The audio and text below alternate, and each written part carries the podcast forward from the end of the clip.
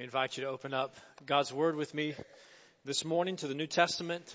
Uh, letter to the Hebrews will be in Hebrews chapter 10 this morning. And as always, let me encourage you to find a place in God's Word and follow along. If you don't have a copy of the Scriptures uh, with you, I would, I would encourage you to uh, to take a pew Bible or to look on with a neighbor, and you can find this text on page 990, uh, 973 of uh, our church pew Bibles.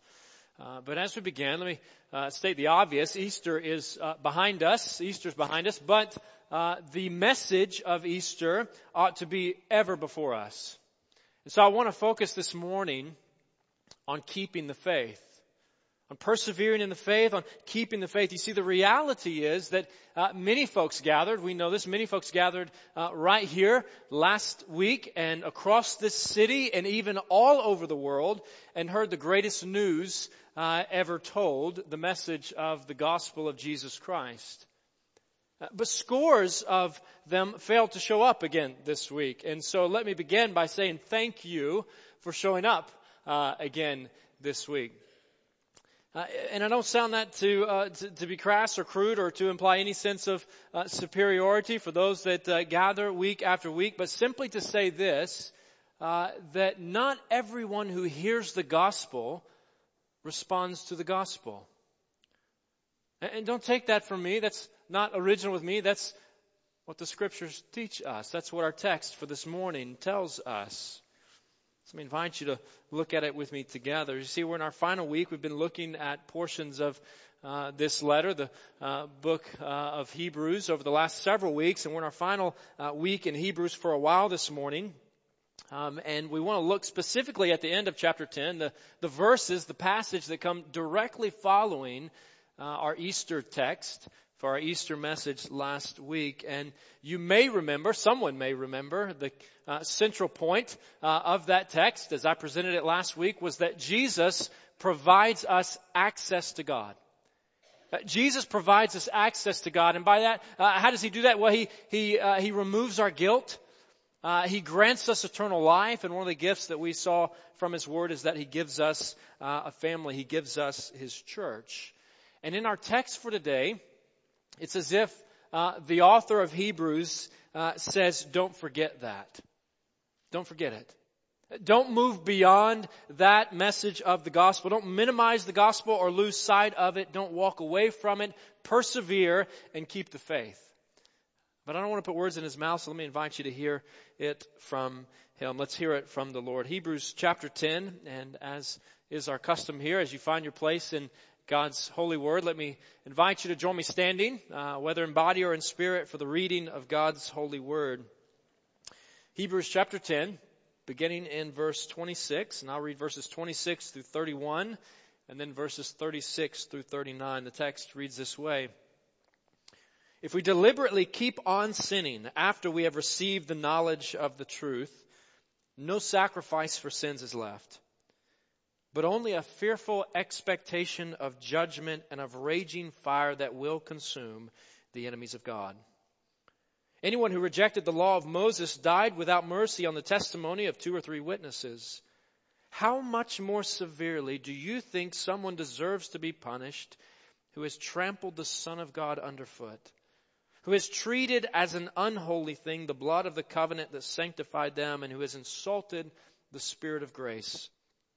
For we know him who said, It is mine to avenge, I will repay. And again, the Lord will judge his people. It is a dreadful thing to fall into the hands of the living God. Now, beginning in verse 36, we're instructed you need to persevere so that when you have done the will of God, you will receive what he has promised.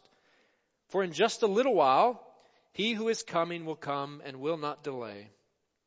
And but my righteous one will live by faith and I take no pleasure in the one who shrinks back. But we do not belong to those who shrink back and are destroyed, but to those who have faith and are saved. Would you join me in prayer? Father, we thank you for your word. We thank you that you teach us, that you instruct us, that you uh, reveal yourself uh, to us, Lord, that you not only know us, but you want to be known by us. And so, Lord, we thank you for this book. Thank you for your spirit that you promise is with us as your people. And Lord, we pray that your spirit would lead us now and speak to us now, instruct us and shape us and challenge us and exhort us according to the truths of your word. It's in the name of Jesus we pray. Amen. You may be seated.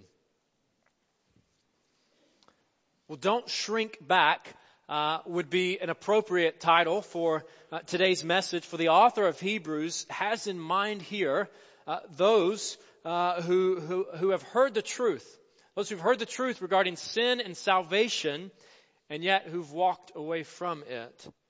You see, they've been part of a community of faith, i.e. the church. They've even attended church. They've been a part of this gathering, yet they are no more. Or perhaps there are others who still associate with the church gathering and singing and participating in churchly activities, but there's never been any real internal change of heart and allegiance. Sin in self remains supreme, not Jesus.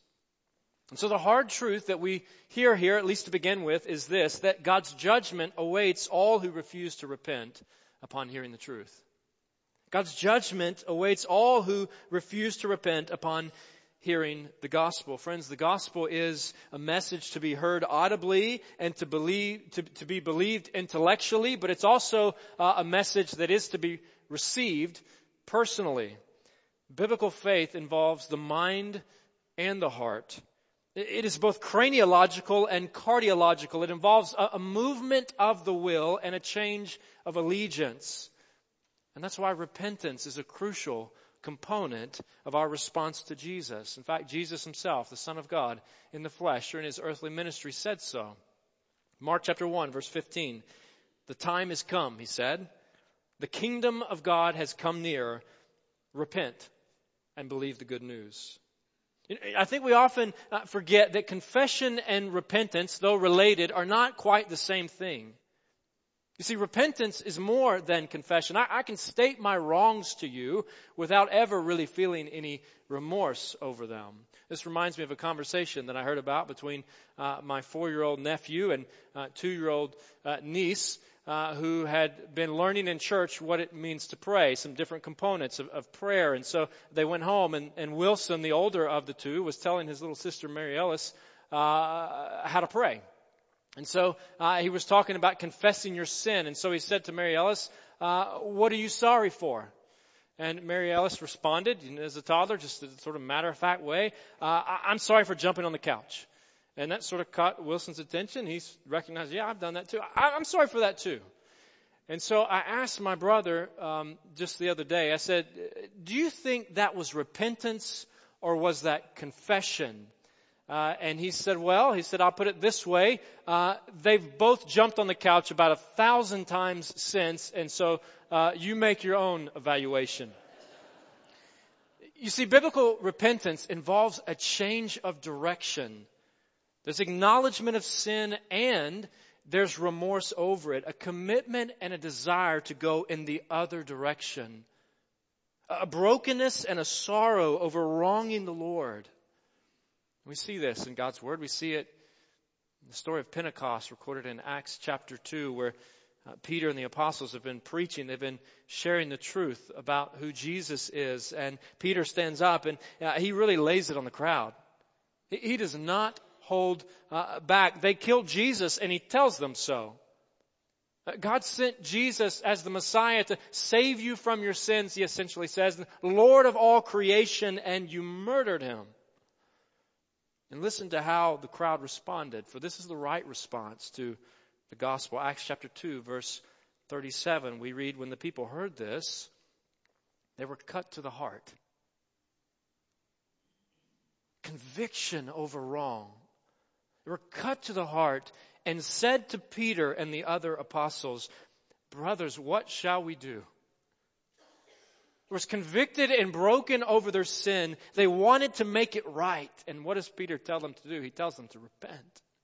Repent and be baptized. Repent. Turn away from this and identify with Jesus Christ the Lord. Now don't mishear me. We're saved by grace alone. We know this. The Bible is clear on this.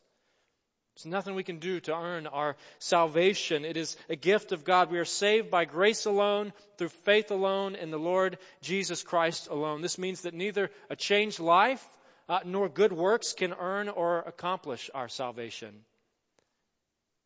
But a changed life and good works should follow our salvation. In fact, James is quite clear on this. They provide evidence of it. He tells us that faith without works is dead. It's not genuine faith. In a similar way, the author of Hebrews says in verse 26, he says, if we deliberately keep on sinning after we have received the knowledge of the truth, no sacrifice for sins is left. In other words, if we treat the sacrifice of Jesus Christ, the one and only atoning sacrifice that takes away the sins of uh, the world, if, if we treat that sacrifice as if it's unnecessary and continue living a life of sin, there is no other avenue of forgiveness. There is no other way of salvation, but he says, verse 27, only a fearful expectation of judgment and of raging fire that will consume the enemies of God. Friends, the gospel cannot be marketed. It is not a product to be played with. You cannot be manipulated or fooled into following Jesus. It's not like uh, a mattress that you uh, perhaps can purchase and try out for 90 days or so, and at any point in those 90 days that you're unsatisfied, you can return it for a full refund. It isn't something you try out. See, responding rightly to Jesus Christ with repentance and faith is a really good option, but it is the only option. It is the only option from, for, for removing uh, from dead in our sins to life in Christ. It is the only option for forgiveness. It is the only option to be made right with God. The Bible is essentially saying here, if you fail to repent upon hearing the gospel, then you remain condemned in your sins. If you reject the lordship of Jesus Christ, then his sacrifice will not save you. So make sure you respond rightly to the truth about Jesus. See, God's judgment awaits all who refuse to repent upon hearing the gospel. And we see here that God's judgment awaits all who reject Jesus and his sacrifice. God's judgment awaits all who reject Jesus and his sacrifice. Verse 28, anyone who rejected the law of Moses died without mercy on the testimony of two or three witnesses. It's important, I think, for us to pause and note that this is not describing those who didn't live up to the law, those who didn't follow the law perfectly. Jesus made clear that no one has done that. We've all fallen short. The law was given to expose our sin and to teach us God's righteous and holy requirements. So those who rejected the law of Moses are essentially the ones that said, I don't want anything to do with that. I don't want anything to do with God. I'd rather worship other gods. I'd rather go my own way. And condemnation for that was death. The author goes on, verse 29, and says, How much more severely do you think someone deserves to be punished who has trampled the Son of God underfoot? Who has treated as an unholy thing the blood of the covenant that sanctified them and who has insulted the Spirit of grace? Translation, it is a really, really big deal to reject Jesus and his sacrifice. For when you do, you are uh, essentially saying, my, my, sin is not a big deal, and neither is the cross. And to do so, whether in word or in deed, is to reject God's gift of grace and to await His judgment for your sin. The judgment that Jesus took for you and for me so that we don't have to. So don't reject Jesus. Don't reject Christ and His sacrifice. For Acts chapter 4 verse 12, salvation is found in no one else. There, there's no other name, the Bible says, under heaven given to mankind by which we must be saved. Salvation is only found in Jesus. Statistics and studies show that droves of young people are growing up in church or attending church and graduating high school and going off to college, and many of them uh, leaving the church never to step foot in it again. In fact, I had a conversation just this past week with someone who has uh, charted that course, who grew up in church but wants nothing to do with the church and nothing to do with faith in Jesus anymore, says that's really not for him. Perhaps you know people like this, and no doubt there are often a number of reasons that perhaps contribute to this. Uh, but regardless of what some may say, I don't think the primary reason that folks may be leaving the church is because we failed to entertain them.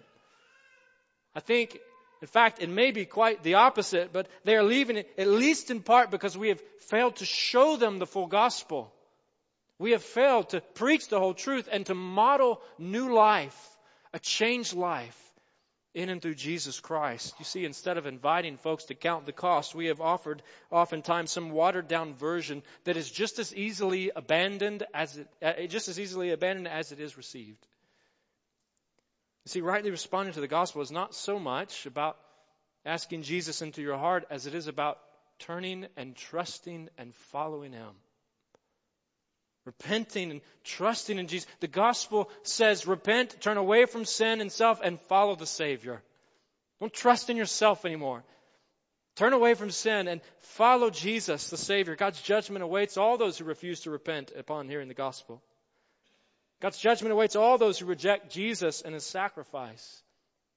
But church, praise God from whom all blessings flow because God's salvation awaits all those who live by faith in Jesus.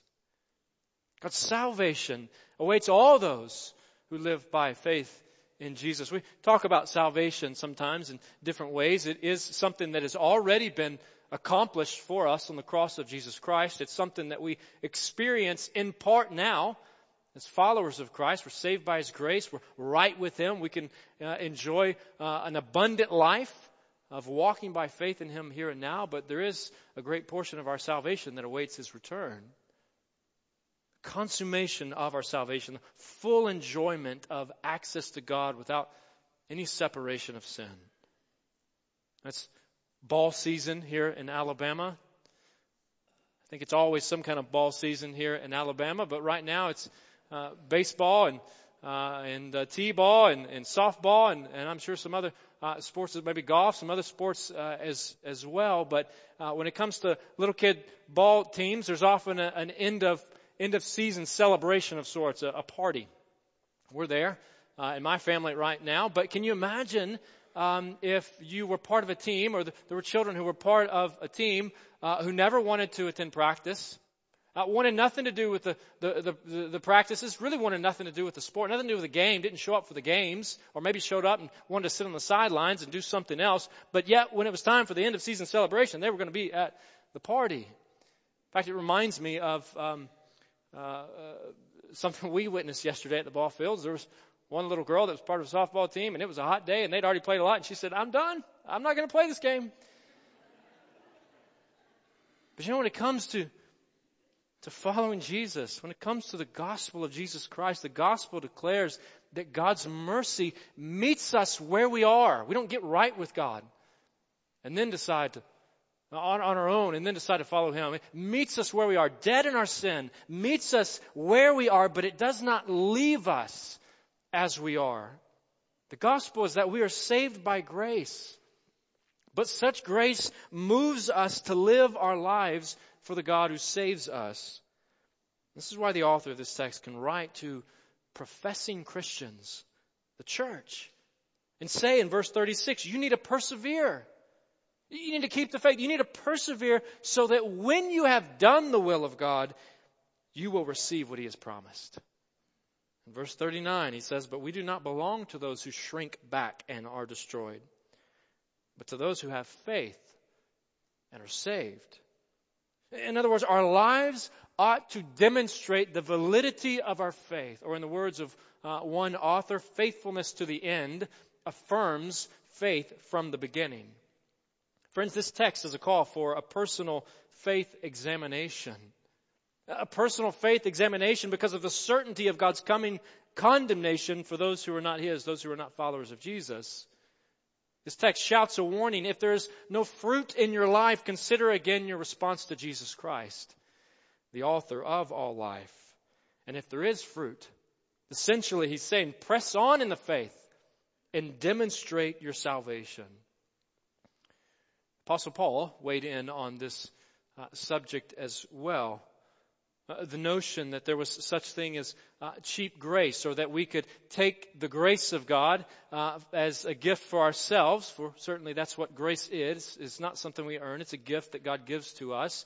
Uh, and, but because it is a gift, he was uh, anticipating the accusation that if grace is a gift, we can live however we want to. Uh, sort of uh, grace being a get out of uh, jail free card or uh, a ticket out of hell, saying, "Yeah, I'll take that because that helps me in this way, and then I'm going to go on with my life and live however I want to." And this is what he says in response, recorded in Romans chapter six. He says, "What shall we say then? Shall we go on sinning?" So that grace may increase. In other words, can't I just live how I want to? And God will continue showing me His grace and He'll continue getting the credit for my salvation. And He says, uh, by no means. We we are those who have died to sin. How can we live in it any longer? In other words, there's been a change. A change in status, a change in identity. Certainly we still wrestle with sin. Paul made that clear in the next chapter in his own life. But there's a, a desire to follow after the one who has saved us. Grace is not a license to sin, but instead it's a motivation to live a life free from sin for the glory of the one who freed us. God's grace is the motivation behind the admonition of Philippians chapter 1 verse 27 where he writes, whatever happens, conduct yourselves in a manner worthy of the gospel of Christ. He says, conduct yourselves, conduct your life in a manner worthy of the gospel of Christ, for by so doing, you demonstrate that you have rightly responded to the gospel of Christ. By keeping the faith, you show that you have rightly received the faith. I think our text is a warning and it's a reminder. It's a warning to repent. It's a warning to repent and trust in Jesus, and it's a, a sobering reminder, in the words of uh, one author, that hell is full of people who have a clear understanding of the gospel but never bowed the knee to Christ as King. So, friends, let's be a people who bow the knee to Christ as King. Let's not trust in our knowledge of the gospel, for knowledge is insufficient. Do not trust in your knowledge of the gospel. The devil knows the gospel. Knowledge will not save you. When we gather for church, I hope we learn.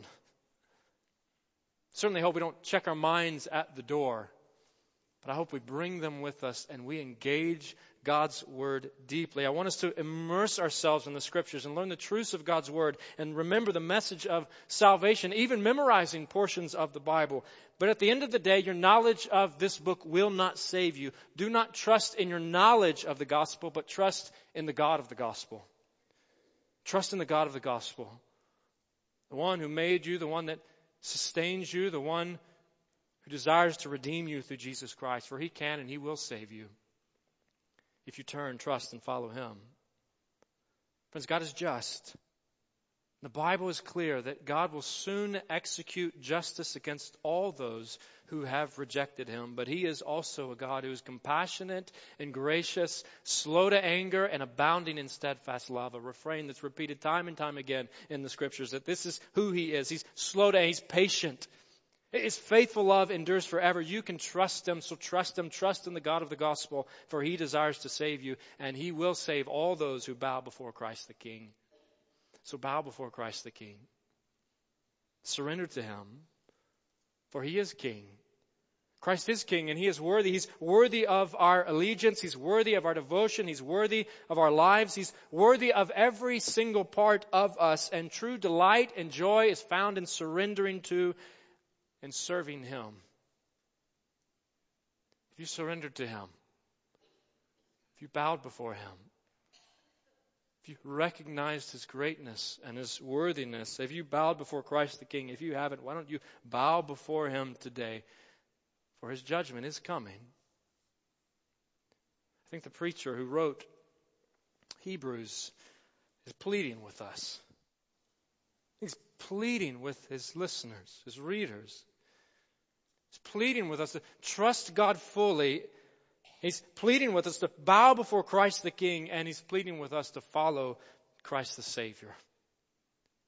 Follow Christ the Savior, the one who laid down his life for us, the one who represents us before the Most High God, the one who mediates our case before, before God. You see, Christ is King. He is ruling on high.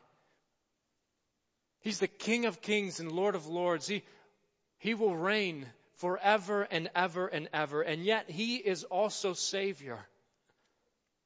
He's the one who rescues us from the predicament of our sin. He's the one that rescues us and brings us into His kingdom by God's grace. He demands our devotion and yet He leads us with love. Are you following Him? Are you following Christ the shepherd? To follow Christ is to give Him your life, which is quite difficult for sinners until you consider that He gave His life for you. Friends, here's the bottom line God mercifully forgives those who repent and follow Jesus. God mercifully forgives those who repent and follow Jesus. Meaning it's a gift undeserved. The gospel is a display of God's mercy. And it is applied to the lives of those who turn and trust in Jesus Christ for salvation. So let's repent and follow Jesus. We can't afford to play around with this. We Can't afford to miss what the scriptures are saying here and throughout about turning and trusting in Jesus, the way and the truth and the life. This is God's will for us that we repent and follow Jesus. It's the way of salvation. So repent and follow Jesus, for if you do, you will, the Bible teaches, keep the faith. I want you to close our time together, repeating that phrase after me. We can't can't miss this. Would you repeat after me? Repent and follow Jesus. Again, repent and follow Jesus. That was a little better. How about like you really believe it? Repent and follow Jesus. Amen. Would you pray with me? Father, we bow before you in faith today, believing that you are who you say you are, that your word is true and that you are trustworthy.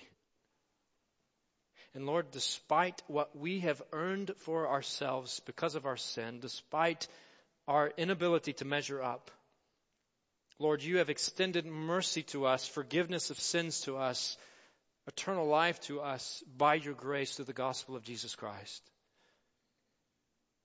Father, we've had gatherings last week the days leading up to Easter Sunday, certainly on Easter Sunday, celebrating this truth, remembering uh, the gift of salvation and the price that was paid. But Father, we have come again today to celebrate this truth, to celebrate this gospel. Lord, may we take it to heart. May we not minimize it or play around with it, Lord, but may we embrace it. May we bow before Christ the King and follow Christ our Savior. For he is worthy. And he's good. Lord, guide us now as we respond to the truths of your word, as we sing of your greatness, Lord, as we express our devotion to, to you. Lord, may we trust you. May we have a genuine trust in you that leads to obedience. Lord, lead us now.